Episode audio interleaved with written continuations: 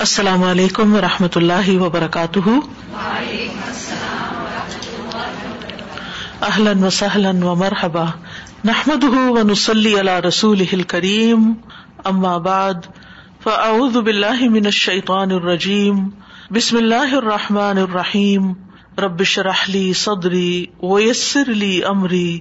وحل العقدم السانی یفقہ قولی۔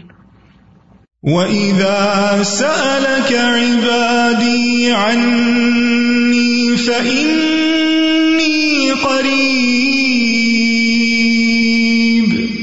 أُجِيبُ دَعْوَةَ الدَّاعِ إِذَا دَعَانِ فَلْيَسْتَجِيبُوا لِي وَلْيُؤْمِنُوا بِي لَعَلَّهُمْ يَرْشُدُونَ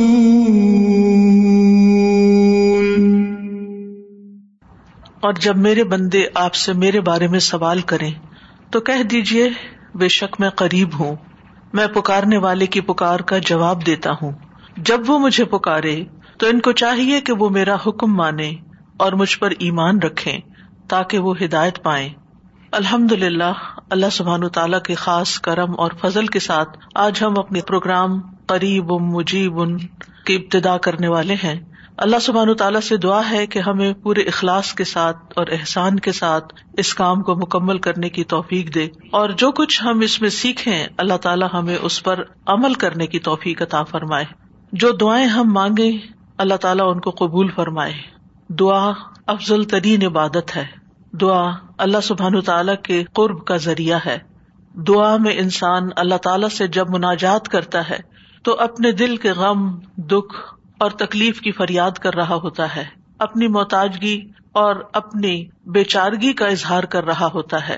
ساری بڑائی اللہ سبحان تعالی کے لیے ہے اور بندہ تو کمزور ہے، بندہ تو محتاج ہے، فقیر ہے ضرورت مند ہے۔ ہم اپنی زندگی کے ہر مرحلے میں دعاؤں کے محتاج ہوتے ہیں۔ اللہ سبحان تعالیٰ سے مانگنا کبھی ختم نہیں ہوتا۔ ہر حال میں مسلسل جاری رہتا ہے۔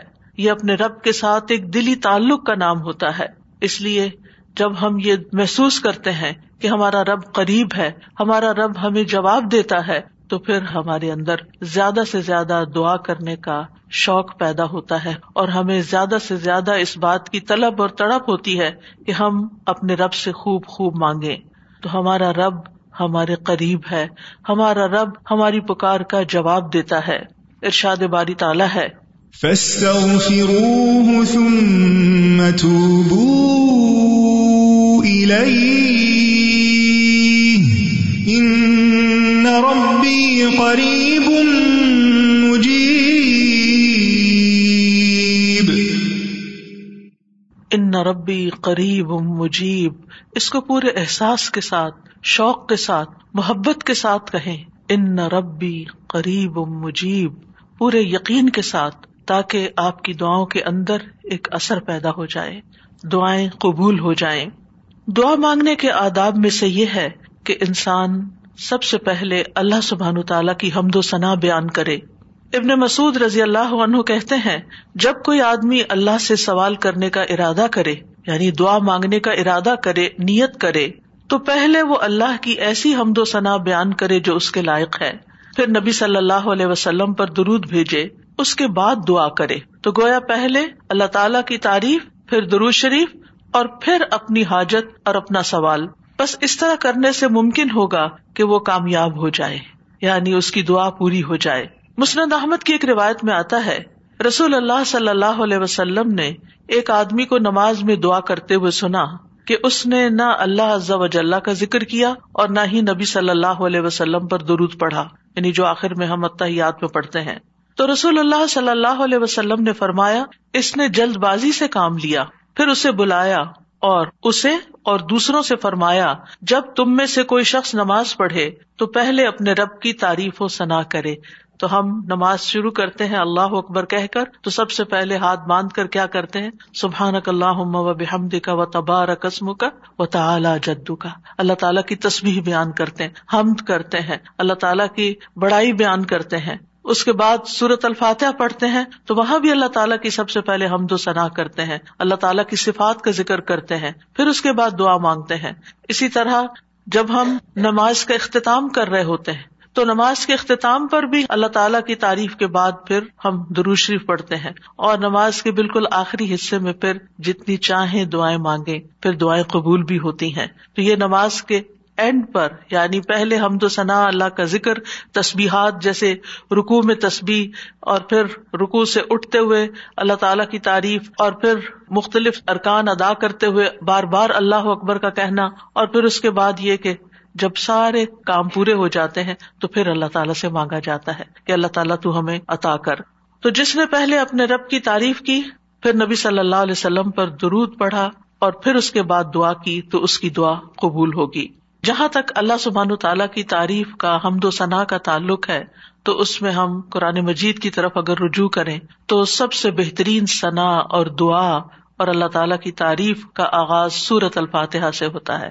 الحمد للہ رب العالمین، الرحمٰن الرحیم، مالک یوم الدین ایا کا نعبد و ایا کا نستعین اہدن الصراط المستقیم، صراط الذین انعمت علیہم غیر المغضوب علیہم ولا الضالین۔ سورة الفاتحہ اللہ تعالیٰ کی حمد و ثنا پر مشتمل صورت ہے۔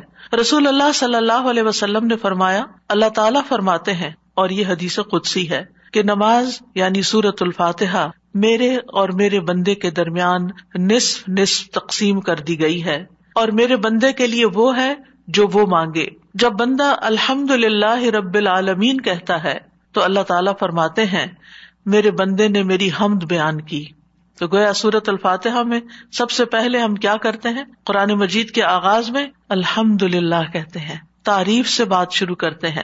پھر فرمایا، اور جب وہ الرحمن الرحیم کہتا ہے، تو اللہ تعالیٰ فرماتا ہے، میرے بندے نے میری ثنا کی یعنی میری تعریف بیان کی۔ اور جب وہ مالک یوم الدین کہتا ہے، تو اللہ تعالیٰ فرماتے ہیں، میرے بندے نے میری بزرگی بیان کی۔ یا فرماتا ہے کہ میرے بندے نے اپنے کام میرے سپرد کر دیے۔ اور جب وہ ایا کا نا بدو و ایا کا کہتا ہے، تو اللہ تعالیٰ فرماتا ہے، یہ میرے اور میرے بندے کے درمیان ہے، اور میرے بندے کے لیے وہ ہے جو اس نے مانگا ہے۔ میرے بندے کے لیے وہ ہے جو اس نے مانگا ہے۔ تو گویا قرآن مجید کی پہلی صورت میں ہی ہمیں مانگنے کا ادب سکھا دیا گیا کہ مانگنے کے لیے سب سے پہلے اللہ تعالیٰ کی حمد و ثنا کرو، اللہ تعالیٰ کی تعریف بیان کرو۔ اور پھر ایا کا نابدو یہ دعائے عبادت ہے۔ وہ ایا کا نستعین، دعائے مسئلہ ہے، جس میں ہم اللہ تعالیٰ سے مدد چاہتے ہیں۔ زندگی کے تمام کاموں میں اور پھر جب بندہ اح دن اسرات المستقیم آخر تک کہتا ہے، تو اللہ تعالیٰ فرماتا ہے، یہ میرے بندے کے لیے ہے اور میرے بندے کے لیے وہ ہے جو اس نے مانگا۔ اور یہاں ایک اور بات قابل غور ہے کہ مانگنے کی چیزوں میں سب سے پہلی چیز ہدایت ہے، رہنمائی ہے۔ دین کے معاملات میں بھی، دنیا کے معاملات میں بھی۔ ہم ہر ہر قدم پر اللہ تعالی کی رہنمائی کے محتاج ہیں۔ ہم بہترین گائیڈنس وہیں سے لے سکتے ہیں۔ اور جب ہم دن کی ہر نماز کی ہر رکت کے اندر اللہ تعالیٰ سے ہدایت مانگتے ہیں اور اللہ تعالیٰ ہماری دعا قبول کر کے ہماری رہنمائی کرتے ہیں، تو آپ سوچیے کہ زندگی کا یہ سفر کتنا خوبصورت ہو سکتا ہے اور پھر اس کا اختتام کتنا خوبصورت ہو سکتا ہے اور پھر اس کا انجام کتنا پیارا ہو سکتا ہے۔ لہٰذا اللہ تعالیٰ سے ہم سب ہدایت مانگتے رہیں۔ اور ویسے بھی آپ دیکھیں کہ سورت الفاتحہ پڑھنے کے بعد جو دعا کی جاتی ہے وہ دعا قبول ہوتی ہے۔ یعنی یہ قبولیت دعا کی بھی علامت ہے۔ ابن عباس کہتے ہیں کہ اس دوران کے جبریل علیہ السلام نبی صلی اللہ علیہ وسلم کے پاس بیٹھے ہوئے تھے کہ اچانک انہوں نے اوپر سے ایک آواز سنی۔ تو آپ نے اپنا سر اٹھایا۔ جبریل علیہ السلام نے فرمایا کہ یہ آسمان کا ایک دروازہ ہے جسے صرف آج کے دن کھولا گیا ہے۔ اس سے پہلے کبھی نہیں کھولا گیا تھا۔ پھر اس سے ایک فرشتہ اترا۔ تو جبریل علیہ السلام نے فرمایا، یہ فرشتہ جو زمین کی طرف اترا ہے، یہ آج سے پہلے کبھی نہیں اترا۔ پھر اس فرشتے نے سلام کیا اور کہا کہ آپ کو دو نوروں کی خوشخبری ہے، جو آپ کو دیے گئے اور آپ سے پہلے کسی نبی کو نہیں دیے گئے۔ ایک سورت الفاتحہ اور دوسری سورت البقرا کی آخری دو آیات۔ جب بھی آپ ان دونوں میں سے کوئی بھی دعائیا جملے پڑھیں گے یعنی عہد نسرات المستقیم اور وہاں پر امن اور رسول کے آخر میں جو دعائیں آتی ہیں، تو آپ کو مانگی ہوئی چیز ضرور عطا کر دی جائے گی۔ تو اس لیے سورت الفاتح پڑھ کے بھی آپ دعا شروع کر سکتے ہیں اور اسی طرح امن اور رسول جب پڑھے اس وقت کی دعائیں بھی توجہ سے اور اس کے ساتھ مزید دعائیں بھی۔ یعنی یہ دعا تو ہم مانگیں گے ہی دن اسرات المستقیم۔ اور پھر آپ دیکھیے، جب ہم پریشان ہوتے ہیں، ہم فکر مند ہوتے ہیں، ہم بیمار ہوتے ہیں تو اس موقع پر بھی ہمیں رہنمائی کی ہی ضرورت ہوتی ہے کہ اب اس مسئلے کے حل کے لیے، اس بیماری کے علاج کے لیے، اس مشکل سے نکلنے کے لیے ہم کیا کریں؟ پھر اللہ تعالیٰ رستہ دکھا دیتا ہے اور ہم اس رستے کو اختیار کرتے ہیں اور اس مشکل سے باہر آ جاتے ہیں۔ تو اس لیے انسان کو ان دونوں چیزوں پر پورا اعتماد ہونا چاہیے۔ اور پھر آپ دیکھیے کہ حمد ہوتی کیا ہے؟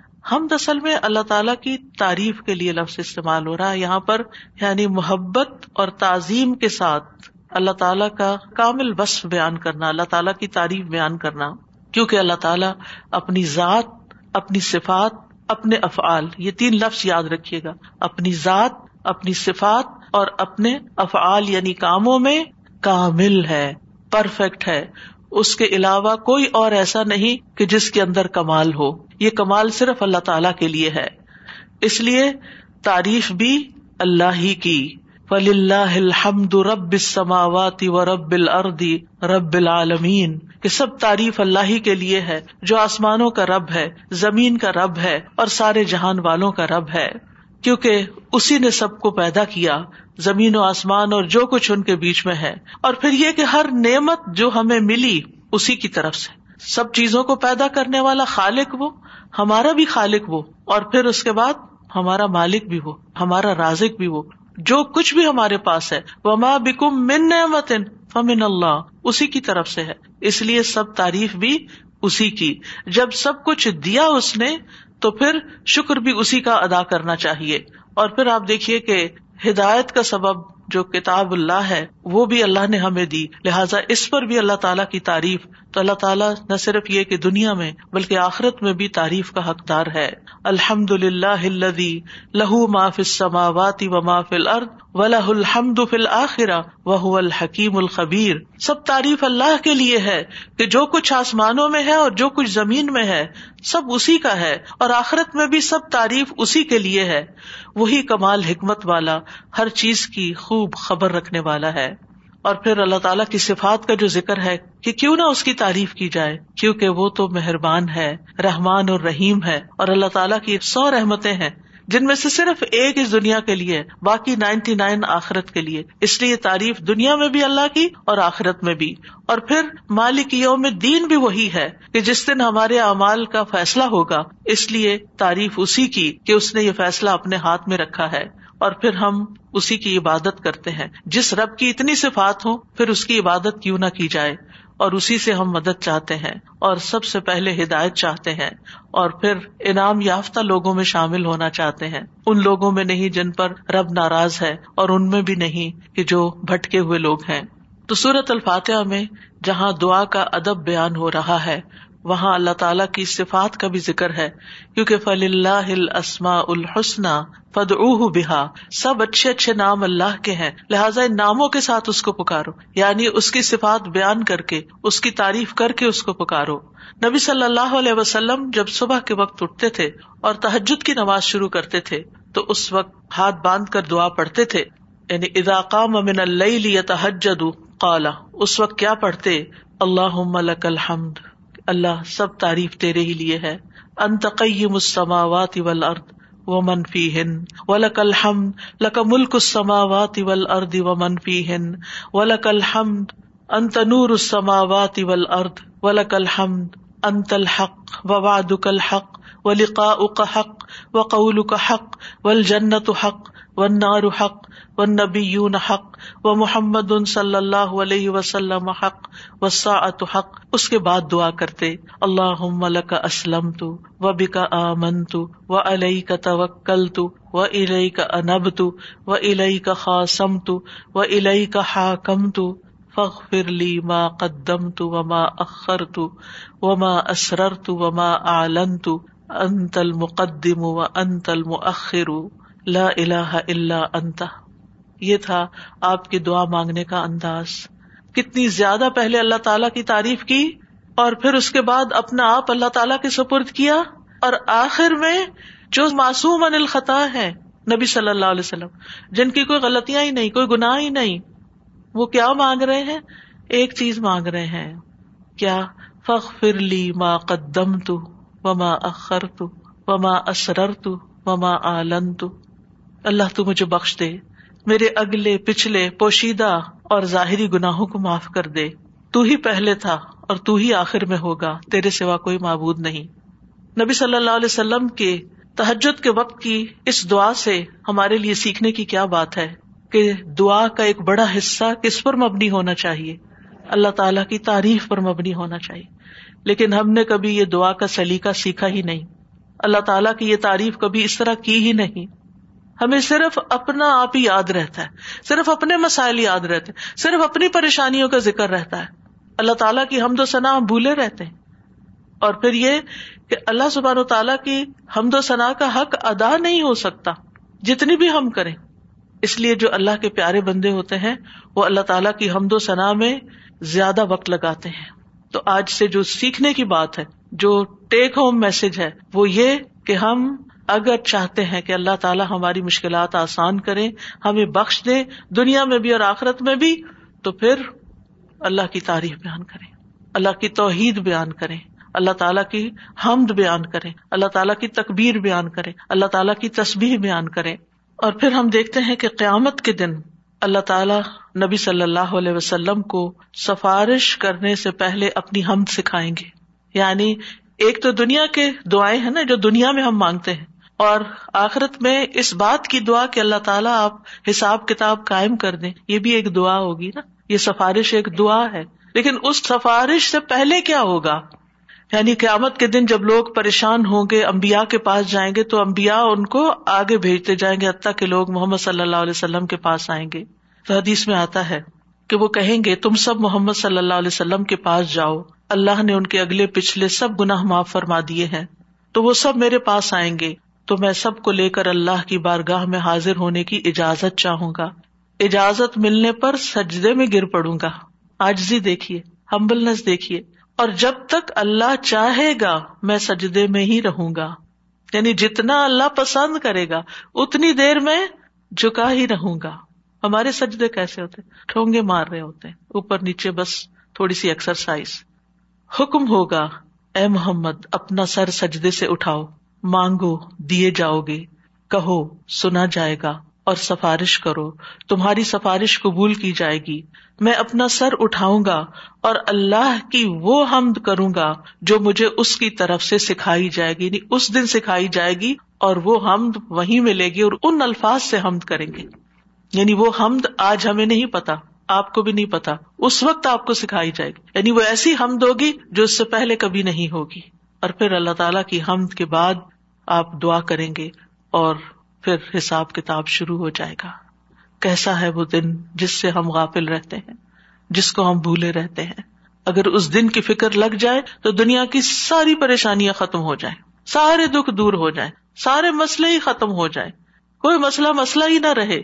اس لیے ہم سب کو اس رمضان میں جو سیکھنے کی بات ہے، وہ یہ کہ دعائیں تو ہم کریں گے، لیکن اس سے زیادہ ہم اللہ تعالیٰ کی حمد و ثنا بیان کریں گے۔ اللہ تعالیٰ کی حمد و ثنا کے دو حصے ہیں۔ ایک تصبیح ہے اور ایک تحمید ہے۔ اللہ سبحان تعالیٰ نے اپنی تصبیح اور تحمید دونوں کا حکم دیا ہے۔ سورت الحجر میں آتا ہے فسب بے حمد ربک۔ یعنی حمد کے ساتھ اور کیا کرو؟ تصبیح کرو۔ و کم میں نساجدین اور سجدہ کرنے والوں میں سے ہو جائیں۔ سورت النصر میں آتا ہے فسب بے حمد رب کا وسط فر آپ اپنے رب کی حمد کے ساتھ اس کی تصبیح کیجیے اور اس سے بخش طلب کیجیے یقیناً وہ بڑا توبہ قبول کرنے والا ہے۔ سورت الواقع میں آتا ہے فسب بسم رب کل عظیم سورت العلیٰ میں آتا ہے سب حسم رب کل اعلی یعنی باقاعدہ تصبیح کا حکم دیا گیا ہے۔ ایک اور جگہ آتا ہے وہ سب بحمد رب کا بالعشی ول ابکار صبح و شام اپنے رب کی حمد کے ساتھ تصبیح کیجیے اللہ تعالیٰ اہل ایمان کو بھی حکم دیتے ہیں، مجھے اور آپ کو بھی حکم دیتے ہیں۔ یا الذین آمنوا اذکروا اللہ ذکرا کثیرا و سب بکرتم و اصیلا اے ایمان والو، اللہ کو بکثرت یاد کرو اور صبح و شام اس کی تسبیح کیا کرو۔ کیوں؟ اس لیے کہ اللہ سبحان تعالیٰ نے خود اپنی تصویر بیان کی ہے۔ سبحان اللہ اسرا ببدی من المسد الحرام المسد القسا فرشتے اس کی تصویر بیان کرتے ہیں یوسب بحون بحمد ربی امبیا اس کی تصویر بیان کرتے ہیں۔ رسول اللہ صلی اللہ علیہ وسلم اللہ تعالیٰ کی تصویر بیان کرتے تھے۔ کائنات کی ہر چیز اللہ کی تصویر بیان کر رہی۔ وہ ام شعی ان اللہ یوسب بحمدی ولا کلّہ تفقہ نہ ہوں یہ زمین جس پر ہم بیٹھے ہیں، یہ بھی اللہ کی تصویر کرتی ہے۔ یہ آسمان جس کو ہم دیکھتے ہیں، وہ بھی اللہ کی تصویر کرتا ہے۔ ایک ایک ذرہ اللہ کی تصویر کر رہا، ایک ایک ذرہ۔ الیکٹرونز اور پروٹونز بھی اللہ کی تصویر کر رہے ہیں۔ ہر چیز اللہ کی تصویر میں ہے۔ اور اہل ایمان بھی اللہ کی تصویر کرتے ہیں۔ پھر ہم تصویر کیوں نہ کریں؟ کیا چیز ہمیں روکے ہوئے ہے؟ کس وجہ سے ہم تصویر میں کوتا ہی کرتے ہیں؟ ایک اور جگہ پر آتا ہے۔ کہ تصب السماوا تصب اول ارد و منفی ہن ساتوں آسمان اور زمین اس کی تصویر کرتے ہیں اور جو بھی ان میں ہے۔ پرندے بھی اللہ کی تصویر بیان کرتے ہیں۔ بجلی کی کڑک بھی اللہ کی تصویر بیان کرتی ہے۔ داؤد علیہ السلام کے ساتھ پہاڑ اور پرندے بھی تصویر کیا کرتے تھے۔ فرشتے بھی تصویر کرتے ہیں۔ اور حاملین عرش اللہ سبحان تعالیٰ کی ہر وقت تصبیح و تحمید میں لگے رہتے ہیں۔ اللہ دین یا ملون اللہ و من یوسب بحمد ربی کیا زبردست کام ہے ان کا جن کو سب سے اعلیٰ ترین ڈیوٹی دی گئی ہے کہ وہ عرش الہی کو اٹھا کے رکھے۔ وہ فرشتے جو عرش اٹھائے ہوئے ہیں اور جو اس کے ارد گرد ہیں، سب اپنے رب کی حمد کے ساتھ اس کی تصویر بیان کرتے ہیں۔ قیامت کے دن بھی وہ ایسا ہی کریں گے۔ وہ ترل ملا العرش یو سب بحمد ربهم۔ اس دن آپ دیکھیں گے کہ فرشتے عرش کے گرد ہلکا باندھے اپنے رب کی تعریف کے ساتھ تسبیح کر رہے ہیں اور عبادت کے آغاز میں بھی اور اختتام پر بھی، دن کے آغاز پر بھی اور دن کے اختتام پر بھی ہمیں تسبیح کا حکم ہے۔ تمام مخلوقات کے رزق کی کنجی ہے تسبیح۔ اللہ تعالیٰ کے محبوب ترین کلمات ہیں۔ سبحان اللہ والحمد للہ ولا الہ الا اللہ واللہ اکبر۔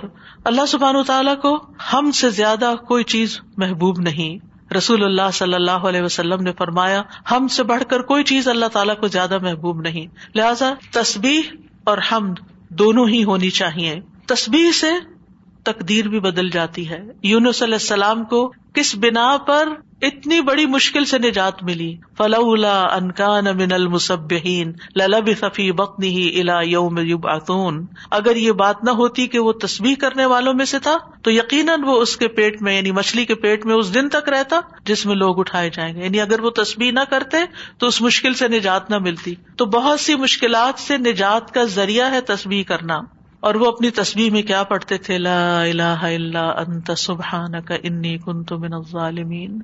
یہ تصویر دل کی گھٹن اور سینے کی تنگی کا علاج بھی ہے۔ جب حالات مشکل ہو جائیں، دل غم سے بھر جائیں، سینے کے اندر گھٹن محسوس ہونے لگے، کوئی چیز اچھی نہ لگے، تو تصویر شروع کر دیں۔ لوگوں کی باتیں آپ کو پریشان کریں، تو تصویر شروع کر دیں۔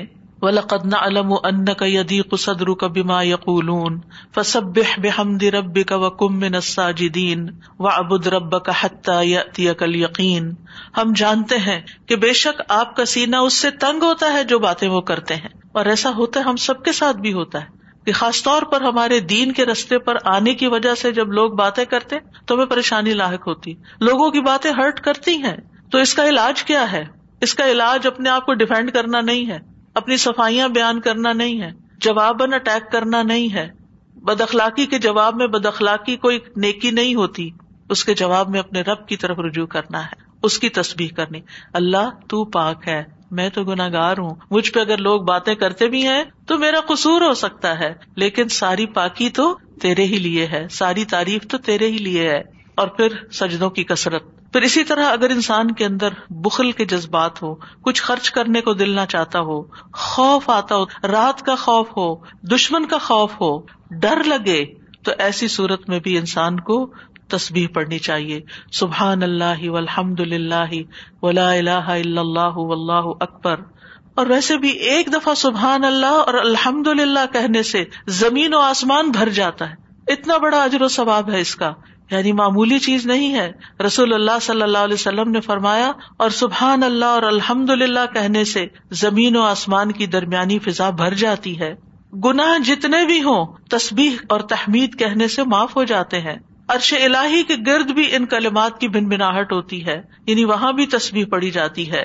تصویر پڑھنے والوں کے چہروں پر رونق آ جاتی ہے۔ ہم سے خیر و برکات نصیب ہوتی ہیں۔ امام ابن قیم کہتے ہیں، جو ہمیشہ تصویر کرتا ہے، اس کے چہرے کے خطوط چمک اٹھتے ہیں یعنی اس کا چہرہ روشن ہو جاتا ہے۔ اور جو ہمیشہ حمد پڑتا ہے، اس کے اوپر مسلسل خیرات و برکات اترتی رہتی ہیں۔ تو دونوں چیزیں مل جائیں، تو چہرے کی رونق بھی ملے گی اور اس کے ساتھ ساتھ اللہ تعالیٰ کی طرف سے رحمتیں بھی آئیں گی۔ اور فرمایا، جو ہمیشہ استغفار کرتا رہتا ہے، اس کے لیے بند دروازے کھل جاتے ہیں۔ جن چیزوں میں رکاوٹ آئی ہوئی ہوتی ہم اکثر شکایت کرتے رہتے ہیں، اس چیز میں بندش ہے، اس میں بندش ہے۔ ان ساری بندشوں کا علاج تسبیح و تحمید میں ہے، لیکن ہم بھولے رہتے ہیں۔ ہم صرف پریشان رہتے ہیں اور پریشان ہو کر ذکر کرنا بھی بھول جاتے ہیں۔ اور یہ تو دنیا کے فائدے ہیں نا، لیکن قیامت کے دن میزان میں یہ کلمات بہت بھاری ہوں گے۔ آپ صلی اللہ علیہ وسلم نے ایک موقع پر اپنے ہاتھ سے پانچ کا اشارہ کیا۔ کہ یہ میزان میں بہت بھاری ہوں گے، کس قدر بھاری ہوں گے۔ اور پھر فرمایا، سبحان اللہ الحمد للہ ولا الہ الا اللہ و اللہ اکبر۔ اور پانچویں چیز، مسلمان کا فوت ہونے والا نیک بیٹا، اس کا باپ ثباب کی امید کے ساتھ اس پر صبر کرے۔ تو یہ پانچویں چیز ہے۔ یعنی اگر کسی والد یا والدہ یا والدین دونوں کا جوان بیٹا فوت ہو جائے اور وہ نیک بھی ہو، جس سے یہ توقع ہو کہ ہمارے مرنے کے بعد وہ ہمارے لیے دعائیں کرے گا۔ لیکن انسان اللہ کی خاطر صبر کر لیتا ہے، تو یہ صبر میزان میں بہت زیادہ وزنی ہو جائے گا۔ اور قیامت کے دن سب سے زیادہ بہترین بندے وہ ہوں گے جو دنیا میں سب سے زیادہ حمد کرنے والے ہوں گے۔ اللہ کی تصبیح اور تحمید کے مصنون کلمات بھی ہیں، جو نبی صلی اللہ علیہ وسلم نے خود سکھائے۔ آپ صرف اتنا بھی پڑھ سکتے ہیں، سبحان اللہ سبحان اللہ سبحان اللہ۔ آپ نے دیکھا ہوگا، کچھ لوگوں کی گفتگو کا تکیا کلام ہوتا ہے، سبحان اللہ۔ اور دوسری بات میں وہ سبحان اللہ کہہ رہے ہوتے ہیں۔ اور خاص طور پر سبحان اللہ، سورج طلوع ہونے اور غروب ہونے سے پہلے سو بار پڑھا جائے تو یہ سو اونٹوں سے زیادہ بہتر ہے۔ پھر اسی طرح سبحان اللہ کا مطلب کیا ہے؟ کہ اللہ تعالی پاک ہے۔ کس چیز سے؟ ہر نقص سے اور ہر ایب سے۔ ہر شبیح سے، ہر مسیل سے، نہ کوئی اس جیسا ہے، نہ کوئی اس کی مثال ہے یعنی ہر ایک میں نقص ہے، صرف اللہ ہی کامل ہے۔ تو اس کے کمال کی وجہ سے یعنی وہ کامل ذات ہے، اس کے اندر کسی قسم کی کوئی کمی نہیں، کوئی ایب نہیں، کوئی خرابی نہیں، کوئی نقص نہیں۔ تو ہم جب کہتے ہیں سبحان اللہ، تو اللہ تعالیٰ کو ہر طرح کے نقص سے پاک قرار دیتے ہیں۔ اور اس کے کمال میں بھی کوئی نقص نہیں۔ یعنی اللہ سبحانہ تعالیٰ میں کوئی ایب نہیں اور پھر یہ کہ وہ کامل ہے اور اس کے کمال میں کوئی کمی نہیں۔ کچھ بھی کمی نہیں۔ یہ بھی تصویر کا ہوتا ہے۔ اور پھر یہ کہ اللہ سبحان تعالیٰ ہر کمی سے کوتا سے اور ان سارے جھوٹے خیالات اور گمانوں سے جو لوگ اس کے بارے میں رکھتے ان سب سے پاک ہے۔ اور اللہ سبحان تعالیٰ کی طرف ہم کوئی شر بھی منسوب نہیں کرتے۔ اللہ تعالیٰ ہر طرح کے شر سے بھی پاک ہے۔ تو یہ اللہ تعالیٰ کی بڑائی کا ایک کلمہ ہے۔ ایک شخص نے حضرت علی رضی اللہ عنہ سے پوچھا کہ سبحان اللہ کیا ہے؟ انہوں نے کہا، یہ اللہ کی بڑائی کی تعظیم ہے۔ سبحان اللہ، کلمہ توحید بھی ہے، ایمان کا رکن بھی ہے۔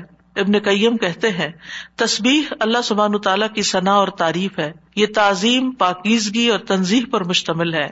فرشتے مسلسل اس کی تصویر کرتے ہیں، رکتے ہی نہیں۔ تمام کائنات، حیوانات جماعتات نباتات ریت کے ذرات، پانی کے قطرے، ہوائیں، بجلیاں، ہر چیز اس کی تصبیح کر رہی ہے۔ اور یہ تصبیح دنیا کی زندگی ختم ہونے سے ختم نہیں ہو جائے گی۔ جب قیامت آئے گی تو ہر چیز ٹوٹ پوٹ جائے گی نا۔ یہ کائنات اس طرح نہیں رہے گی جیسے ہے۔ لیکن تصبیح ختم نہیں ہوگی، وہ پھر بھی جاری رہے گی۔ اور مومن جب جنت میں پہنچیں گے تو ان کا ذکر کیا ہوگا؟ تصبیح ہی ہوگی۔ اللہ تعالیٰ کی حمد و ثنا ہی ہوگی۔ تو نماز بھی اللہ کے لیے ہوتی ہے، دعا بھی اللہ تعالیٰ سے کی جاتی ہے۔ اسی طرح تصبیح بھی صرف اللہ کی ہوتی ہے۔ آپ کسی انسان کی تصبیح نہیں کر سکتے۔ وہ کہتے نا، تم کس کی تصویر پڑھ رہے ہو؟ کسی کی بھی نہیں پڑھنی چاہیے۔ کیونکہ کوئی پاک ہے ہی نہیں۔ ہم سب خطا کار ہیں، ہم سب سے غلطیاں ہوتی ہیں۔ تو اس لیے یہ بھی صرف اور صرف خالص اللہ کے لیے۔ اور کلمہ سبحان جو ہے، یہ اللہ کے سوا کسی کے لیے نہیں بولا جا سکتا۔ یہ نام بھی نہیں رکھنا چاہیے بچوں کا۔ اگر کوئی بھول کے رکھ چکا ہے تو اس کو تھوڑا سا آلٹر کر لے سحبان رکھ لیں۔ ٹھیک ہے؟ سبحان نام نہیں رکھتے۔ یہ نام میں نے سنا تھا کہیں، کسی نے رکھا ہوا تھا۔ تو سبحان جو ہے یہ یعنی ہر ایب سے پاک، یہ کیسے ہو سکتا ہے کوئی؟ صرف اللہ تعالیٰ ہی کی صفت ہے۔ تو اس لیے اللہ تعالیٰ ہی پاک ہے اور اس کے سوا کسی کی پاکی بیان نہیں کی جا سکتی کہ وہ بالکل پاک انسان ہے، پیور ہے۔ نہیں، سب کے اندر کوئی نہ کوئی کمی بیشی ہوتی ہے۔ تصویر کے دوسرے مصنون الفاظ ہیں سبحان اللہ و بحمد ہی اس میں سبحان اللہ کے ساتھ حمد کا بھی ذکر کر دیا گیا۔ رسول اللہ صلی اللہ علیہ وسلم سے پوچھا گیا، کون سا کلام افضل ہے؟ آپ نے فرمایا جو اللہ نے اپنے فرشتوں اور بندوں کے لیے چنا ہے یعنی سبحان اللہ ہی و بحمدی ہی تو بات میں پھر شروع سے جا کے ملاؤں گی کہ یہ خالی تصویر پہ کوئی لیکچر میں نہیں دے رہی۔ یہ دعا مانگنے سے پہلے آپ نے جو کلمات ادا کرنے ہیں، جو ازکار کرنے ہیں، جو تصویرات پڑھنی ہے یہ ان کی وضاحت ہو رہی ہے کہ یہ بہترین دعائیں ہیں ایک طرح سے۔ یعنی اگر آپ صرف اللہ تعالیٰ کی تعریف بیان کرتے رہیں اور کچھ بھی نہ کہیں، تو آپ کو وہ ساری خیر مل جائے گی جو آپ چاہتے ہیں اور اس سے بھی زیادہ۔ دعا مانگنے میں ہم عام طور پر صرف ایک چیز کو دعا سمجھتے ہیں اور وہ یہ ہے کہ اللہ سے کسی چیز کا سوال کرنا۔ وہ صرف ون پرسینٹ ہے۔ اللہ تعالی سے دعا کے مختلف طریقے ہیں۔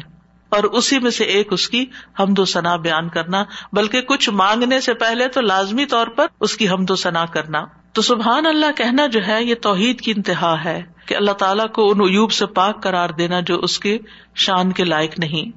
اور پھر یہ کہ کوئی بھی چیز جو اللہ تعالیٰ کی عظمت کے خلاف ہے، کوئی بات، کوئی کام، کوئی اشارہ، کوئی چیز، ان سب کو بھی نگیٹ کرنا۔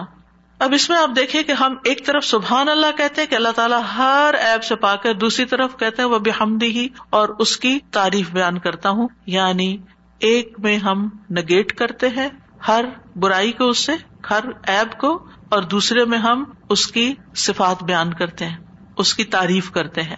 تو تعریف مکمل ہی تب ہوتی ہے جب آپ تصبیح بھی کریں اور حمد بھی کریں۔ تو سبحان اللہ کو الحمد للہ کے ساتھ ملا کر پڑھنے کی فضیلت زیادہ ہے۔ یعنی ویسے تو آپ صرف سبحان اللہ سبحان اللہ سبحان اللہ بھی کہہ سکتے ہیں، لیکن یہ آدھی بات ہے۔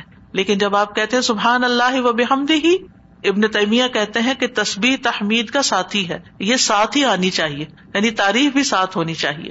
تیسرا ورژن ہے سبحان اللہ و بحمدی ہی سبحان اللہ عظیم پاک ہے اللہ اپنی حمد کے ساتھ، پاک ہے اللہ جو بہت عظمت والا ہے۔ رسول اللہ صلی اللہ علیہ وسلم نے فرمایا، دو کلمے ایسے ہیں جو زبان پر ہلکے ہیں، میزان میں بہت بھاری ہیں اور رحمان کو بہت محبوب ہے اور وہ ہے سبحان اللہ و بحمدی ہی سبحان اللہ عظیم اور اس میں بھی ہم دیکھتے ہیں کہ اللہ تعالیٰ کی پاکی بھی بیان ہو رہی ہے، تعریف بھی ہو رہی ہے، اور اس کی عظمت کا بھی بیان ہے۔ یہاں ایک اور چیز کا اضافہ ہو گیا۔ یعنی وہ اتنا عظیم ہے کہ ہماری عقل اس تک پہنچ ہی نہیں سکتی۔ ہم اس کی عظمت کا احاطہ ہی نہیں کر سکتے۔ ابن جریر کہتے ہیں، العظیم سے مراد وہ ہستی ہے جس کی مخلوق تعظیم بجا لاتی ہے، اس سے حیبت رکھتی ہے، اس سے ڈرتی ہے۔ ہم یہ کیوں کہتے ہیں، سبحان اللہ عظیم اللہ تعالیٰ کے تو بہت سے نام ہے بہت سی صفات ہیں۔ یہ اصل میں ہم اپنی کم مائگی کا اعتراف کر رہے ہوتے ہیں کہ اللہ، آپ اتنے بڑے ہیں کہ ہم تو آپ کی تعریف کا حق ہی ادا نہیں کر سکتے۔ اور یہ ایک حقیقت ہے، ہم حق ادا نہیں کر سکتے۔ ہم اللہ تعالی کی عظمت کو پا ہی نہیں سکتے۔ وہ ہمارے گمان سے کہیں بڑا ہے۔ یعنی جتنا بڑا آپ اس کو خیال کریں وہ اس سے بھی آگے۔ وہ اپنی ذات میں بھی عظیم ہے اور اپنی صفات میں بھی عظیم ہے۔ پھر ایک اور ورژن ہے، سبحان اللہ والحمد للہ ولا الہ الا اللہ واللہ اکبر۔ اللہ پاک ہے، اسی کی تعریف ہے۔ اس کے علاوہ کوئی معبود نہیں ہے اور اللہ سب سے بڑا ہے۔ نبی صلی اللہ علیہ وسلم نے فرمایا، جب تم سبحان اللہ کہو گے تو اللہ تعالیٰ کہے گا، تم نے سچ کہا۔ جب تم الحمد للہ کہو گے تو اللہ تعالیٰ فرمائے گا، تم نے سچ کہا۔ جب تم لا الہ الا اللہ کہو گے تو اللہ تعالیٰ فرمائے گا، تم نے سچ کہا۔ جب تم اللہ اکبر کہو گے تو اللہ تعالیٰ فرمائے گا، تم نے سچ کہا۔ لیکن ہم نے کبھی آج تک سوچا کہ ہم جو کہہ رہے اللہ تعالیٰ کیا جواب دے رہے سبحان اللہ الحمد للہ ولا الہ الا اللہ، واللہ اکبر۔ یعنی ایک طرف ہم اللہ تعالیٰ کو پاک قرار دیتے ہیں، پھر اس کی تعریف بیان کرتے ہیں، اس کی تمام صفات کمال و جمال کے ساتھ، پھر اللہ تعالیٰ کی توحید بیان کرتے ہیں، لا الہ الا اللہ کہہ کر، اور پھر اللہ اکبر کہہ کر کیا کہتے ہیں؟ کہ اللہ تعالیٰ سب سے بڑا معبود، سب سے بڑا ہے۔ یعنی سب سے بڑے کا کیا مطلب ہے؟ جن بھی چیزوں سے ہم امپریس ہو جاتے ہیں، جن کی بڑائی اور حیبت ہمارے دل میں آ جاتی ہے، جن کے بارے میں ہمارا یہ عقیدہ، یہ خیال بن جاتا ہے کہ یہ بڑی چیز ہے اللہ ان سب سے بڑا ہے۔ یعنی اللہ کے مقابلے میں یا اللہ سے بڑھ کر کسی اور کی بڑائی ہے ہی نہیں اور ہمارے دل میں بھی نہیں ہونی چاہیے۔ وہ نکل جانی چاہیے۔ جب ہم اللہ اکبر کہتے ہیں تو ہمیں واقعی اللہ کو بڑا مانتے ہوئے کہنا چاہیے۔ صرف زبان سے الفاظ نہیں دہرانے۔ بعض اوقات ہم کسی کے پاس بہت دولت دیکھتے ہیں یا سنتے ہیں کہ اچھا اتنا؟ پچھلے دن ایسے کسی کے بارے میں گزرتے گزرتے میں نے دیکھا کہ ان کے پاس فلاں چیز پانچ سو کروڑ کی ہے۔ ان کا اچھا اب کتنے ہی لوگ ہوں گے کہ جو دیکھ دیکھ کے واہ کر رہے ہوں گے کہ پانچ سو کروڑ ہوئے ہوئے ہوئے، یہ انسان کی کمزوری ہے۔ اپنے جیسے انسانوں کے پاس اگر کوئی چیز دیکھتا ہے، اگر آپ کہیں کہ فلاں کے پاس ایک گھر بھرا ہوا سونے کا ہے، تو اچھا ہم دوسروں کے مال و دولت سے امپریس ہو جاتے ہیں۔ پھر اسی طرح ہم کسی کے علم، کسی کی ڈگری اس کے پاس چار پی ایچ ڈی اچھا ہم متاثر ہو جاتے فلاں، اتنا بڑا، فلاں یونیورسٹی کا پروفیسر ہے، فلاں سائنٹسٹ ہے، فلاں شاعر ہے، فلاں ڈاکٹر ہے۔ کسی بھی مجلس میں بیٹھ کے آپ لوگوں کی گفتگو کو دیکھیں کہ لوگوں کی بڑائی سے ان کے دل کتنے بھرے ہوئے ہوتے ہیں اور ان کی باتوں کو کتنے غور سے سنتے ہیں پھر کیا ہم واقعی اللہ تعالیٰ کو بھی ایسی اہمیت دیتے ہیں؟ اور اسی عظمت کے احساس کے ساتھ ہم اللہ تعالیٰ کی تعریف کر رہے ہوتے ہیں؟ یہ صرف الفاظ دہرا رہے ہوتے ہیں۔ تو اللہ سبحان تعالیٰ سب عقل رکھنے والوں سے بڑی عقل رکھتا ہے۔ سب حکمت والوں سے بڑا حکیم ہے۔ سب رسک رکھنے والوں سے بڑا رازق ہے۔ غنی ہے، القدیر ہے، العزیز ہے، الرحیم ہے۔ پھر ایک اور ورژن ہے تصبیح کا، سبحان اللہ و بحمدی استغفر اللہ و اطوب الہ میرے خیال ہے ایک ہمارا کارڈ بھی ہے تسبیحات کا اویلیبل ہے الحمد للہ تو آپ یہ کارڈ ضرور لے لیجیے اور اس کارڈ سے کم از کم یہ سارے ورژن آپ کو ان شاء اللہ مل جائیں گے کہ مختلف الفاظ میں ہم اللہ تعالیٰ کی تسبیح کرتے رہے جو ہمیں رسول اللہ صلی اللہ علیہ وسلم نے سکھائے ہیں۔ ہمیں وہ پتا ہونے چاہیے۔ اگر ہمیں یاد نہیں، ہمیں سیکوینس نہیں معلوم۔ سیکوینس تو ہم نے خود ہی بنایا ہے یعنی ہم پھر مس کر جاتے ہیں نا جب کوئی چیز رینڈملی پڑھ رہے ہوتے ہیں ادھر ادھر سے۔ لیکن جب ایک چیز آپ کے سامنے ہوگی، تو اس کو بھی اس طرح نہیں پڑھنا کہ بس ایک پنچورے کی طرح بس آپ اس کو ایک وظیفے کی کتاب بنا لیں۔ اس کو بھی ٹھہر ٹھہر کے پڑھنا ہے، محسوس کر کر کے پڑھنا ہے کہ اللہ واقعی بڑا ہے۔ تو پانچواں جو ورژن ہے وہ ہے سبحان اللہ و بحمد ہی استخر اللہ و اطوب الئی میں اللہ کی پاکیزگی بیان کرتا ہوں، اس کی حمد کے ساتھ میں اللہ سے بخش کا طلبگار ہوں اور اسی کی طرف رجوع کرتا ہوں۔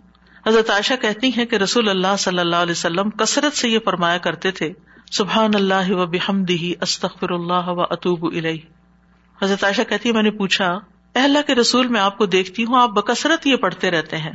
تو آپ نے فرمایا، میرے رب نے مجھے خبر دی ہے کہ میں جلد ہی اپنی امت میں ایک نشانی دیکھوں گا اور جب میں اس کو دیکھ لوں تو بکثرت کہوں۔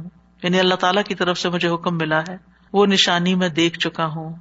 ازا جا انصر اللہ ولفتح تنا سید خلون فی دین اللہ افواجا فسب بحمد ربی کا وسطرو اب یہاں ایک اور چیز کا اضافہ ہو تصبیح بھی، حمد بھی اور پھر استغفار بھی۔ اور اسی پر وہ آیت بھی ہے۔ فاستغفروه ثم توبوا إليه إن ربي قريب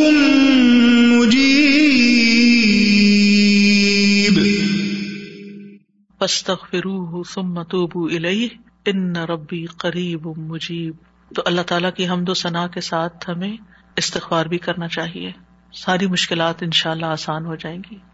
چھٹی تصویر سبحان اللہ و بحمد ہی عدد خلقی ہی و ردا نفسی ہی و زنت عرش ہی و مداد کلیمات ہی پاکیزگی ہے اللہ کی اس کی تعریفوں کے ساتھ۔ اس قدر جتنی کہ اس کی مخلوق ہے، اتنی کہ وہ اس سے راضی ہو جائے اور اس کے عرش کے وزن کے برابر۔ اور اس قدر جتنی کہ اس کے کلمات کی روشنائی ہے۔ رسول اللہ صلی اللہ علیہ وسلم حضرت جبیریا کے پاس سے نکلتے ہیں صبح کی نماز ادا کرنے کے لیے۔ وہ اپنی جائے نماز پر بیٹھی ہوئی تھی پھر دن چڑھے واپس انہیں کے پاس تشریف لاتے ہیں۔ وہ وہیں بیٹھی ہوئی تھی آپ نے فرمایا، جس وقت میں تمہارے پاس سے گیا ہوں، تم اسی طرح بیٹھی ہو۔ انہوں نے ارض کیا جی ہاں۔ نبی صلی اللہ علیہ وسلم نے فرمایا، میں نے تمہارے بعد ایسے چار کلمات تین بار کہے ہیں کہ اگر تمہارے آج کے کہے ہوئے کلمات کو ان کے ساتھ وزن کیا جائے، تو ان کلمات کا وزن زیادہ ہوگا۔ اور وہ ہے سبحان اللہ و بحمدی ہی عدد خلقی ہی و ردا نفسی ہی و عرشی ہی و مداد کلماتی ہی اللہ سبحان و تعالیٰ کی حمد و ثنا سبحان اللہ و بحمدی تسبیح حمد کے ساتھ۔ کتنی دفعہ؟ عدد خلقی ہی اس کی مخلوقات کی تعداد کے برابر۔ یعنی جتنی بھی اللہ کی مخلوقات ہیں، آپ جانتے ہیں کتنی؟ گن سکتے ہیں؟ گن ہی نہیں سکتے۔ اگر ہم صرف اپنی انگلی کا ایک پور لگائے مٹی کے اوپر اور اس کے ساتھ جتنے ذرات آئے ہم وہ بھی نہیں گن سکتے۔ ہم وہ بھی نہیں گن سکتے۔ اور ہر ذرے کے اندر، ہر ایٹم کے اندر پھر الیکٹران، پروٹون وغیرہ جو کچھ ہے، اس کو گننا چاہے تو گن ہی نہیں سکتے۔ ہم نہیں گن سکتے۔ وما یا علم جنود ربی کا اللہ ہو صرف وہی جانتا ہے تعداد مخلوقات کی۔ یہ ستارے، یہ سیارے، یہ گیلیکسیز، یہ زمین، یہ آسمان، یہ سمندر، یہ پہاڑ۔ ہم تو اس پوری کائنات میں صرف ایک ڈاٹ کے اوپر بیٹھے ہوئے ہیں۔ اور اس زمین کے اندر جو کچھ ہم اس کو بھی نہیں گن سکتے۔ کہاں یہ کہ باقی کتنی مخلوقات ہیں؟ تو اس کا یہ مطلب نہیں کہ میں ایک دفعہ سبحان اللہ کہتا ہوں تو اتنی دفعہ ہو جاتا ہے میرا۔ یہ نہیں ہے اس کا مطلب۔ اس کا مطلب یہ ہے کہ اللہ سبحان و تعالیٰ کی اتنی زیادہ تعریف ہے، وہ اتنی تعریف کے لائق ہے۔ یعنی وہ اتنی تعریف ڈیزرو کرتا ہے جتنی مخلوقات کی تعداد اور آپ کو معلوم ہے، وہ امن شعی ان اللہ یوسب بحمدی۔ کوئی چیز ایسی نہیں جو اس کی تصویر نہ کر رہی ہو۔ تو سبحان اللہ و بحمدی ہی عدد خلقی یعنی ان ساری مخلوقات کے ساتھ میں بھی شریک ہو رہا ہوں جو اللہ کی تصویر میں لگی ایک ایک ذرہ اللہ کی تصویر کر رہا ہے۔ تو اس کے لیے تو نہ کوئی کاؤنٹ ہے، نہ نمبر ہے، گن ہی نہیں سکتے۔ ہم سو دانوں کی تصویر لے کے خوش ہو جاتے ہیں۔ ہم تصویر کر رہے ہیں۔ ایک سو دفعہ پڑھ لینا کوئی۔ اگر سو دفعہ پڑھ لیا اپنے آپ کو تسلی دے دیتے اس کو کیا پرواہ ہماری سو دفعہ کی؟ اگر ہم خلوص کے ساتھ نہیں پڑھتے، اس کی تو پوری کائنات اور کائنات کی ہر چیز۔ آپ ذرا باہر نکلے آج اور جب ڈرائیو کر کے جا رہے ہوں تو دائیں بائیں درختوں کو دیکھیں، پتوں کو دیکھیں، چڑیوں کو دیکھیں۔ آج صبح اتفاق سے پھر سنو پڑنے لگی تو میں ونڈو سے جب دیکھنے لگی تو پہلا خیال مجھے یہ آیا، یا اللہ، اچھی خاصی پڑھ رہی تھی۔ اتنے اس کے فلیکس ہیں۔ یہ سارے تسبیح کرتے ہوئے گر رہے ہیں، گر رہے ہیں، سجدے میں پڑھ رہے ہیں، سجدے میں پڑھ رہے ہیں۔ حکم مانتے چلے جا رہے مانتے۔ اور جب تک اللہ کا حکم ہوگا، برسیں گے اور پھر جب ختم ہو جائے گا، بس ختم ہو جائیں گے۔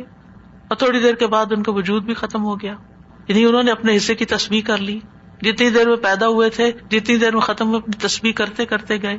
آغاز سے انتہا تک بارش کے قطرے، ہوائیں، اڑتے پتے۔ یعنی کوئی انتہا ہی نہیں ہے، تو بہت معمولی مثال ہے۔ اگر انسان غور کرنا شروع کرے تو کوئی اس کی انتہا نہیں۔ ادا دخل کی ہی دل بھر کے کہا کریں۔ ادا دخل کی ہی اور اپنے امیجنیشن کو بڑھائیں۔ پھر آپ دیکھیں گے کہ آپ کے اندر اللہ کی محبت کیسی آئے گی۔ تو جس کی تصویر جس کی تعریف اتنی کائنات کر رہی، اگر میں نے کوتا کی تو سراسر میرا ہی نقصان ہے۔ اس کا کچھ نہیں بگڑے گا۔ اس کو پرواہ ہی نہیں ہے۔ میں کرتی ہوں یا نہیں، اس کو نہیں پرواہ۔ ہاں اگر میں دل سے کرتی ہوں اور محبت سے کرتی ہوں، تو وہ بڑا ہی قدردان ہے۔ اور اس میں آپ دیکھیں کہ مخلوقات کی صرف ایک قسم مراد نہیں ہے۔ جن، انسان، فرشتے، چھوٹے، بڑے، جانور، حیوان پرند چرند سب کے سب۔ پھر اس کے بعد وردا نفسی ہی اور اس کے نفس کی رضا کے مطابق یعنی جس سے وہ راضی ہو جائے، جتنی اس کے نفس کی رضا ہے جتنی اللہ تعالیٰ اپنی ذات کے لیے تصویر کو پسند کرتا ہے یعنی میرے پاس تو الفاظ ہی نہیں، کیونکہ اللہ کی رضا کیا ہے؟ وردوان اللہ ہی اکبر۔ سب سے بڑی چیز ہے اللہ کی رضا۔ یا انسانیوں کا کہ میں اللہ کی تصویر کر رہی ہوں، حتیٰ کہ وہ راضی ہو جائے۔ اور پھر اس کے بعد بھی تصویر کر رہی ہوں۔ اس کے بعد بھی حمد ہے۔ وہ مجھ سے راضی بھی ہو جائے، پھر بھی میں مزید کروں گی۔ یہ نہیں کہ میرا ایم یہ ہے کہ بس اللہ کو راضی کرنا ہے اور راضی ہوگا بس میرا کام ختم۔ نہیں، اس سے زیادہ، اس سے آگے۔ وزنت عرش ہی اس کے عرش کے وزن کے برابر۔ یعنی میں اتنی حمد اور تصویر بیان کر رہی ہوں جتنا عرش کا وزن ہے۔ عرش ساری مخلوقات میں سے سب سے بڑی چیز ہے۔ وہ رب العرش العظیم۔ ابو ذر کہتے ہیں، نبی صلی اللہ علیہ وسلم نے فرمایا، اے ابو ذر، کرسی کے مقابلے میں سات آسمان اس طرح ہے جیسے بیابان زمین میں کوئی چھلا پڑا ہوا ہو۔ پھر کرسی کے مقابلے میں عرش کا ہجم اتنا ہے، جیسے اس چھلے کے مقابلے میں بیابان کا وجود ہے۔ سبحان اللہ، اگر کرسی جو وسیع کرسی سماوات ولرد ہے، اس کی حیثیت اتنی ہے عرش کے سامنے، جیسے زمین و آسمان کی کرسی کے سامنے، تو پھر عرش کتنا بڑا ہوگا؟ اور آپ کو معلوم ہے کہ اس کی مقدار کو اللہ کے سوا کوئی نہیں جانتا۔ تمام مخلوقات سے اونچا ہے وہ۔ یعنی مخلوقات کے بعد جو ہے وہ آسمان ہے، اور آسمان کے بعد جنت کے سو درجے ہیں، اور ہر درجے کا درمیانی فاصلہ جو ہے وہ اتنا ہی ہے جیسے زمین اور آسمان کے بیچ کا فاصلہ۔ اور جنت الفردوس کی چھت کے اوپر عرش ہے۔ اسی لیے حضرت آسیہ نے کہا تھا، رب ببنی لی اند کا بیتن فل جنا کہ قرب ہی قرب ہو کیونکہ اس قرب میں لذت ہے۔ اس کو قریب محسوس کرنے میں اصل مزہ ہے۔ اور حقیقت یہ ہے کہ اس دنیا میں سب سے زیادہ خوبصورت احساس، سب سے زیادہ لذت والی چیز رب کی معرفت ہے۔ یہ سب سے بڑی حقیقت ہے، سب سے بڑا ٹروت ہے۔ جو اپنے رب کو پا لیتا ہے اور اپنے رب کے قرب کو محسوس کر لیتا ہے، پھر اس کے سامنے دنیا کی ہر نعمت چھوٹی ہو جاتی ہے۔ ہر مسئلہ چھوٹا ہو جاتا ہے، کیونکہ اس نے پا لیا ہے جس کو پانا چاہیے تھا، جس کے لیے وہ بھیجا گیا تھا دنیا میں۔ اس نے اس کو پا لیا تو بہرحال، اللہ تعالیٰ کے عرش کے وزن کے برابر اس کی حمد و ثنا۔ و مداد کلیماتی ہی کلیمات سے مراد اللہ کا وہ کلام ہے جس کے ساتھ اللہ نے اپنے رسولوں کے ساتھ کلام کیا، جو کتابوں کی شکل میں اتارا۔ جو اس کے لوہے محفوظ میں ہے۔ یہ کلام اس کی وسط کیا ہے؟ قرآن مجید میں آتا ہے۔ کل لو کان البحر مداد کلمات ربی ہی لنفد البحر قبل ان تنفد کلمات ربی ولو جئنا بمثله مددا۔ کہہ دیجیے اگر سمندر میرے رب کی باتوں کے لیے سیاہی بن جائے، تو یقیناً سمندر ختم ہو جائے گا۔ اس سے پہلے کہ میرے رب کی باتیں ختم ہو اگرچہ ہم اس کے برابر اور سیاہی لے آئے دوسری جگہ پر آتا ہے سب آتا سات سمندر بھی مزید آ جائیں تو خشک ہو جائیں گے لکھ لکھ کر، لیکن رب کے کلمات ختم نہیں ہوں گے۔ اس کے برابر اللہ کی تعریف۔ اور یہاں پر ایک طرح سے بطور مبالغہ سب چیزوں کی مثال دی گئی ہے، ورنہ اللہ کی تعریف تو اس سے بھی زیادہ۔ اس کا تو کوئی شمار ہی نہیں کر سکتا۔ پھر ہم اپنی ساری زندگی میں کتنی تصویر کر رہے ہیں؟ کیا کر لیا ہم نے؟ کچھ بہت بڑا مارکا مال پھر کس بات کا غرور، کس بات کا تکبر کہ ہم کیا چیز ہیں؟ ہم کتنے نیک ہیں؟ یہ تو خیال آنا بھی نہیں چاہیے۔ حاملین عرش، جو فرشتے عرش اٹھائے ہوئے ہیں، وہ اللہ تعالیٰ کی تصویر بیان کرتے اور کہتے ہیں وہاں ابدنا کا حق کا عبادت ہم نے آپ کی عبادت کا حق ہی ادا نہیں کیا۔ وہ اللہ کی عظمت کو جانتے ہیں نا؟ اس لیے کہتے ہیں کہ ہم نے عبادت کا حق ادا نہیں کیا۔ ہم اللہ تعالیٰ کی عظمت کو نہیں جانتے، ہم اللہ کی معرفت نہیں رکھتے۔ لہٰذا ہم بڑی تسلی میں کہ ہم نے تو عبادت کر لی۔ ہم تو ساری نیکیاں کر لیں۔ یہ بھی کر لیا یہ بھی کر لیا بھی خانے پورے کر لیے۔ اور ساتویں تصویر اللہ اکبر کبیرا و الحمد اللہ کثیرا و سبحان اللہ بکرتم و اصیلا بہت ہی خوبصورت کلمات ہیں۔ اللہ سب سے بڑا ہے۔ بہت بڑا۔ اور تمام تعریف اللہ کے لیے ہے۔ بہت زیادہ۔ اور تصویر اللہ ہی کے لیے ہے۔ صبح اور شام۔ ابن عمر کہتے ہیں، ہم رسول اللہ صلی اللہ علیہ وسلم کے ساتھ نماز پڑھ رہے تھے کہ لوگوں میں سے ایک آدمی نے کہا، اللہ اکبر کبیرا و الحمد للہ کثیرا و سبحان اللہ بکرتم و اصیلا تو رسول اللہ صلی اللہ علیہ وسلم نے فرمایا، یہ اس طرح کے کلمات کہنے والا کون ہے؟ تو لوگوں کی جماعت میں سے ایک آدمی نے ارض کیا، اللہ کے رسول میں ہوں۔ آپ نے فرمایا کہ مجھے تعجب ہوا کہ اس کے لیے آسمان کے دروازے کھول دیے گئے۔ یعنی ان کلمات کے لیے جس محبت اور شوق سے اس نے پڑھے۔ ابن عمر کہتے ہیں میں نے ان کلمات کو پھر کبھی بھی نہیں چھوڑا۔ افسوس کہ ہمیں زندگی میں بڑی دیر سے پتا چلا ہے اور جو ہم نے دعائیں رٹی ہوئی ہیں نا، ان کو ہم آٹو پہ لگا کے شروع کر دیتے ہیں اور بھول جاتے ہیں کہ ہم بھی اللہ اکبر کہ کے سب سے پہلے ہاتھ باندھ کر اللہ کی تکبیر بیان کریں۔ لیکن ان شاء اللہ اگر کوشش جاری رہی تو عادت بھی ہو جائے گی۔ وہ کہتے ہیں، جب سے میں نے رسول اللہ صلی اللہ علیہ وسلم سے یہ بات سنی کہ اس کے لیے آسمان کے دروازے کھول دی گئے، میں نے اس کو چھوڑا ہی نہیں اور ہم نے کبھی اس کو پڑھا ہی نہیں۔ علم ہونے اور نہ ہونے میں بہت بڑا فرق ہے۔ ہم دو چار باتیں جان لیتے ہیں تو ہم سمجھتے ہیں ہم نے سب کچھ سیکھ لیا۔ اور کیا سیکھنا ہے؟ اس کی ضرورت محسوس نہیں کرتے۔ تمہارا اس میں اللہ تعالیٰ کی بہت زیادہ بڑائی کا اظہار ہے، اس کی تعظیم ہے، اس کی بہت زیادہ تعریف ہے اور اس کی تصبیح ہے صبح و شام۔ پھر آٹھویں تصبیح سبحان اک اللہ و بحمد کا و تبار قسم کا و تعلی جدو کا ولا اللہ غیرک۔ اے اللہ، تو پاک ہے اپنی تعریف کے ساتھ۔ تیرا نام بڑی برکت والا ہے۔ تیری بزرگی بلند و برتر ہے، تیرے علاوہ کوئی الہ نہیں۔ رسول اللہ صلی اللہ علیہ وسلم نے فرمایا، بے شک اللہ کو سب سے زیادہ محبوب کلام یہ ہے کہ بندہ یوں کہے سبحان اک اللہ و بحمد کا و تبار قسم کا و تعلی جدو کا ولا اللہ غیرک۔ اور اس میں اللہ تعالیٰ کے نام کی خیر و برکت کا ذکر بھی ہے۔ تبار قسم کا نومی تصبیح سبحان اللہ لا شریک لہ لہ الملک و لہ الحمد وہ اللہ کل شعی ان قدیر، لا حول ولا قوت اللہ بلّہ سبحان اللہ و بحمدہ۔ ابو ذر کہتے ہیں، آپ صلی اللہ علیہ وسلم نے فرمایا، اللہ کے نزدیک محبوب ترین کلام یہ ہے۔ دسویں تعریف اللہ ملک الحمد کلو و علیہ کا یرج العمر کلو اے اللہ تیری ہی لیے سب تعریف ہے اور تیری ہی طرف سب کام لوٹتے ہیں۔ ایک عرابی نے کہا کہ مجھے کوئی دعا سکھا دے، جس سے مجھے فائدہ پہنچے، تو آپ نے اس کو یہ دعا سکھا دی اللہ ملک الحمد کلو، ساری ہی تعریف تیرے لیے وہ الہی کا یرج العمر کلو، سارے معاملات تیرے ہی حضور پیش ہوتے ہیں۔ یعنی تعریف کا حقدار بھی تو ہی ہے، اور اس کے بعد یہ کہ ہمارے اعمال ہوں یا کام ہو یا جو بھی معاملات ہوں، سب کے سب تیرے ہی پاس جا رہے ہیں۔ اور پھر اللہ ربنا لك الحمد مل السماوات و مل الارض و مل اما شئت من شيء بعد. اے اللہ، اے ہمارے رب، تیرے ہی لیے ہر قسم کی تعریف ہے، جس سے کہ آسمان بھر جائیں، زمین بھر جائے، اور ہر وہ چیز بھر جائے جسے تو چاہے کہ وہ بھر جائے۔ رسول اللہ صلی اللہ علیہ وسلم یہ دعا مانگا کرتے تھے اور یہ دعا جو ہے، اس میں اللہ تعالیٰ کی حمد ہے، جس کو کوئی شمار نہیں کر سکتا۔ اور پھر سبحان اللہ عدد ما خلق۔ آپ سب بھی پڑھیے میرے پیچھے۔ سبحان اللہ عدد ما خلق۔ سبحان اللہ مل اما خلق۔ سبحان اللہ عدد ما فی الارض والسماء۔ سبحان اللہ مل اما فی السماء والارض۔ سبحان اللہ مل اما خلق۔ سبحان اللہ عدد ما احسا کتاب و سبحان اللہ مل اکل شعی میں اللہ کی پاکیزگی بیان کرتا ہوں۔ ان چیزوں کی گنتی کے برابر جو زمین و آسمان میں ہے۔ میں اللہ کی اتنی پاکیزگی بیان کرتا ہوں جس سے وہ چیزیں بھر جائیں جو آسمان و زمین میں۔ کیا کہا؟ اتنی پاکیزگی بیان کرتا ہوں کہ جس سے ہر وہ چیز بھر جائے جو آسمان اور زمین میں ہے۔ اتنی بھر بھر کے میں تعریف کر رہا ہوں اللہ کی۔ میں اللہ کی پاکیزگی بیان کرتا ہوں، جس سے اس کی مخلوقات بھر جائیں۔ میں اللہ کی پاکیزگی بیان کرتا ہوں، ان چیزوں کی گنتی کے برابر جن کو اس نے اپنی کتاب میں شمار کیا یعنی نیلوہ محفوظ میں۔ اور میں اللہ کی اتنی پاکیزگی بیان کرتا ہوں، جس سے ہر چیز بھر جائے۔ اور یہ خوبصورت ترین دعا ہے اللہ تعالیٰ کی تعریف کی۔ بارہویں تعریف ہے، یا بدی اسماوات یا حیو یا قیوم، انی اسلوک اے آسمانوں کو پیدا کرنے والے، اے زندہ اور قائم رہنے والے، بے شک میں تجھ سے سوال کرتا ہوں۔ اب سوال پہ آ رہے کہ میں تجھی سے مانگتا ہوں۔ یعنی جس نے ہر چیز کو پیدا کیا آسمان اور زمین کو نئے سرے سے پیدا کیا، وہ کچھ بھی کر سکتا ہے۔ اس کے لیے کوئی چیز بھی مشکل نہیں۔ اور پھر اس میں اللہ تعالیٰ کے اور ناموں کا بھی واسطہ ہے۔ الحی، القیوم کا بھی۔ تیروی تعریف۔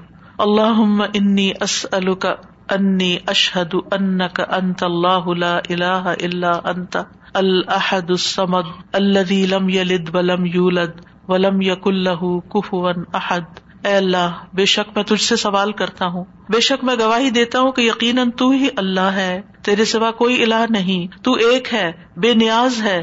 ایسی ذات ہے جس نے کسی کو جنم نہیں دیا اور نہ ہی تو جنم دیا گیا ہے اور نہ ہی اس کا کوئی ہمسر ہے اور نہ ہی وہ جنم دیا گیا اور نہ ہی اس کا کوئی ہمسر ہے۔ یہ وہ کلمات ہیں کہ جن کے بارے میں آپ صلی اللہ علیہ وسلم نے فرمایا، تم نے اللہ سے اس کا وہ نام لے کر مانگا ہے کہ جب اس کے اس نام کے ساتھ سوال کیا جاتا ہے تو وہ عطا کرتا ہے۔ یعنی وہ دیتا ہے تمہیں۔ اور جب اس کے ساتھ دعا کی جاتی ہے تو قبول فرماتا ہے۔ اور پھر چودویں تعریف اللہ انی اس الکب ان الحمد، لا الہ الا انت وحدک لا شریک لک المنان بدی السماوات والارض ذل جلال والاکرام۔ اے اللہ، میں تجھ سے مانگتا ہوں۔ یعنی پہلے تعریف کر لی ساری، پھر آخر میں سوال کر لیا، اللہ تجھ سے مانگتا ہوں۔ اس وسیلے سے کہ ساری ہم تیرے لیے ہے۔ تیرے سوا کوئی اور معبود نہیں، تو اکیلا ہے۔ تیرا کوئی شریک نہیں۔ اے بہت زیادہ احسان کرنے والے اور آسمانوں اور زمین کو پیدا کرنے والے جلال اور اکرام والے۔ نبی صلی اللہ علیہ وسلم نے ایک بار ایک آدمی کو اس طرح دعا کرتے ہوئے دیکھا تو آپ نے فرمایا، یقیناً تو نے اللہ سے اس کے اس میں اعظم کے ذریعے دعا مانگی ہے۔ جب اس کے ذریعے دعا مانگی جائے تو اللہ اسے ضرور قبول کرتا ہے۔ اور جب اس کے ذریعے سوال کیا جائے تو ضرور عطا کرتا ہے۔ تو دعا کرنے سے پہلے ہم دو ثنا کرنی چاہیے۔ پہلی دفعہ احساس ہوا استاذہ کہ ایسے ہی ہم دلی دل میں اللہ تعالیٰ سے باتیں کرتے ہیں نا تو ایسے ہی بس بے دھڑک ایک دعا کرنا شروع کیا اور ایک دم I just stop in my tracks میں نے کہا سبحان اللہ مجھے تصویر سے ادب جیسے ایک لفظ یاد رہ گیا کہ ادب بھی نہیں ہے کہ کس طرح سے مانگنا ہے. ٹھیک ہے الحمد للہ ایک ہماری ایک ہوتی ہے انفارمل کانورسیشن اللہ تعالیٰ سے لیکن ادب اور پھر اس کے ساتھ جو ایک آجزی اور ایک جو فارمل ایک پورا اور اسپیشلی نماز کے اندر یہ چیز بہت زیادہ محسوس ہوئی کہ کیا پڑھ رہے ہیں اور کیسے پڑھ رہے ہیں اس چیز کا کتنا خیال کرنے کی ضرورت ہے تو بہت الحمد للہ فائدہ مند تھا الحمد للہ السلام علیکم سلزم یہ سوچتے کہ پھر گھوم کے بعد یہ ہم صرف اپنے بارے میں سوچتے نا کہ we want this we want this اور اللہ سبحانہ تعالیٰ کی تعریف جب کرنے کی بات ہوتی ہے تو پھر ہم یعنی اللہ سبحان و تعالیٰ کی حمد و ثنا جو ہے وہ ایک طرح سے اللہ تعالیٰ کا شکر بھی ہے نا۔ ان ساری نعمتوں پر جو اس نے پہلے سے ہمیں دے رکھی ہیں۔ زندگی کی نعمت آزادی کی نعمت رزق کی نعمت اولاد کی نعمت بے شمار نعمتیں۔ وہ ان تو نعمت اللہ لا تو وہ نعمتیں بھول کر پھر کوئی اور چیز چاہیے تو ایسے ہی بے ڈھنگے لوگوں کی طرح ہمیں یہ چاہیے ہمیں یہ چاہیے ہمیں یہ چاہیے۔ اونلی فوکسنگ ہم نیڈ پہ کر رہے ہوتے ہیں اس کو آپ محسوس کریں نا کہ جیسے آپ کے بچوں کے پاس الحمد للہ دنیا کی ہر نعمت ہے لیکن اس پر وہ آپ کا کوئی شکریہ ادا کیے بغیر یا کوئی اطاعت یا فرما برداری یا ایک محبت کا اظہار کیے بغیر پھر ان کو کوئی مطلب پیش آ جاتا ہے تو پھر وہ کہتے ہیں ہمیں یہ چاہیے۔ تو کیسا لگتا ہے؟ چاہے اپنے بچے ہو کیسا محسوس ہوتا ہے؟ کہ ان کو ذرا احساس نہیں کہ ہم نے ان کے ساتھ کیسے کیسے احسانات کیے ہوئے ہیں اور ان کو صرف اس وقت ہماری یاد آتی ہے جب ان کو کوئی ضرورت پڑتی ہے۔ اس کے بغیر یہ ہمیں یاد بھی نہیں کرتے۔ ہمارا تو اس سے بھی برا حال ہے۔ اور وہ کیا کہ ہم اللہ تعالیٰ کا صحیح معنوں میں ذکر بھی نہیں کرتے، یاد بھی نہیں کرتے، شکر بھی ادا نہیں کرتے، اور پھر اس کے بعد صرف اس وقت اس کے پاس آتے ہیں جب ہماری کوئی ضرورت ہوتی ہے اور اس میں بھی ادب کا خیال کیے بغیر ہم، بس پھر جو ہمارا دل چاہتا ہے ہم، جیسے تیسے کہہ دیتے، وہ پھر بھی سن لیتا ہے، پھر بھی عطا کرتا ہے، کیونکہ ان رب بھی رحیم ان ودود، اللہ مہربان بھی ہے، بڑی محبت کرنے والا بھی ہے، جہاں وہ قریب اور مجیب ہے وہ رحیم اور ودود بھی ہے۔ جی جب ہم اللہ تعالیٰ کی ہم تو سنا کرتے ہیں تو وی فیل سو کلوز ٹو اللہ سبحانہ تعالیٰ ایسے فیلنگ نہیں آتی جب تک اللہ تعالیٰ کو سمجھے نہ ان کی تعریف نہ کریں اللہ تعالیٰ کی. بالکل. استاذہ جی مجھے تو بس یہی ہو رہا تھا سن کے وما قدر اللہ کا قدری کتنی دفعہ ہم نے مصبحات بھی پڑھی اور تدبر کے ساتھ بھی پڑھی لیکن مجھے لگ رہا تھا کہ ہمیں ہر وقت ریمائنڈرس کی ضرورت ہے۔ جیسے ہم بھول جاتے ہیں بار بار بار بار اور اتنے اندر تک جیسے ایک جھنجھوڑ سی نہیں ہو گئی کہ اللہ کی تصویر تو ہر مخلوق اس کی کر رہی ہے اور کتنی کنٹینیوس کر رہی ہے۔ ہم پھر بھول جاتے ہیں پھر تھوڑا سا کرتے ہیں پھر کہتے ہیں ہمارا اب یہ بس یہ ٹائم ہے تصویر کا۔ حالانکہ بس ہمارا یہ ٹارگیٹ ہے۔ بس اتنی کر لی اور پھر فارغ۔ ٹائم مقرر کر ہم تو گن گن کے دیتے ہیں۔ اللہ سبحان تعالیٰ ہمیں ان گنت نعمتوں سے نوازتا ہے۔ کچھ وہ ہیں جن کو ہم جانتے ہیں اور زیادہ تر تو وہ ہیں جن کو ہم جانتے بھی نہیں ہے تو ان کو اکنالج بھی نہیں کرتے۔ جی استاذہ، پہلی دفعہ مجھے ہم اور تسبیح کا مطلب جو فرق تھا نا، وہ سمجھ میں آیا۔ آج تک کبھی غور ہی نہیں کیا تھا کہ تسبیح پڑھتے ہوئے بس تسبیح تسبیح کر رہے ہوتے تھے۔ لیکن تسبیح کا مطلب کہ اللہ کو ہر ایپ سے پاک کرنا اور ہم پھر اس کی تعریف کرنا مطلب یہ بات مجھے واقعی پہلی دفعہ سمجھ آئی۔ اور اب الحمد للہ تسبیح کرتے ہوئے اور ہم کرتے ہوئے پتا چلتا ہے، فرق محسوس ہوتا ہے کہ یہ کیا مانگ رہے ہیں ہم۔ الحمد للہ وہ ایک ہوتا نا، تزکیہ اور پھر ہوتا ہے تہلیہ تزکیہ ہوتا ہے کسی چیز کو پاک صاف کرنا اور تہلیہ ہوتا ہے اس کو بیوٹیفائی کرنا۔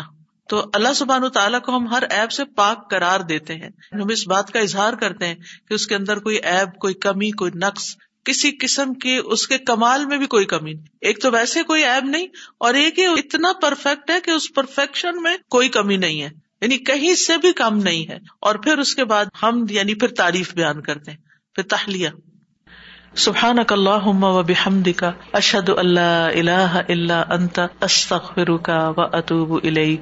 یہ بھی ایک تصویر ہے۔ السلام علیکم و رحمۃ اللہ وبرکاتہ۔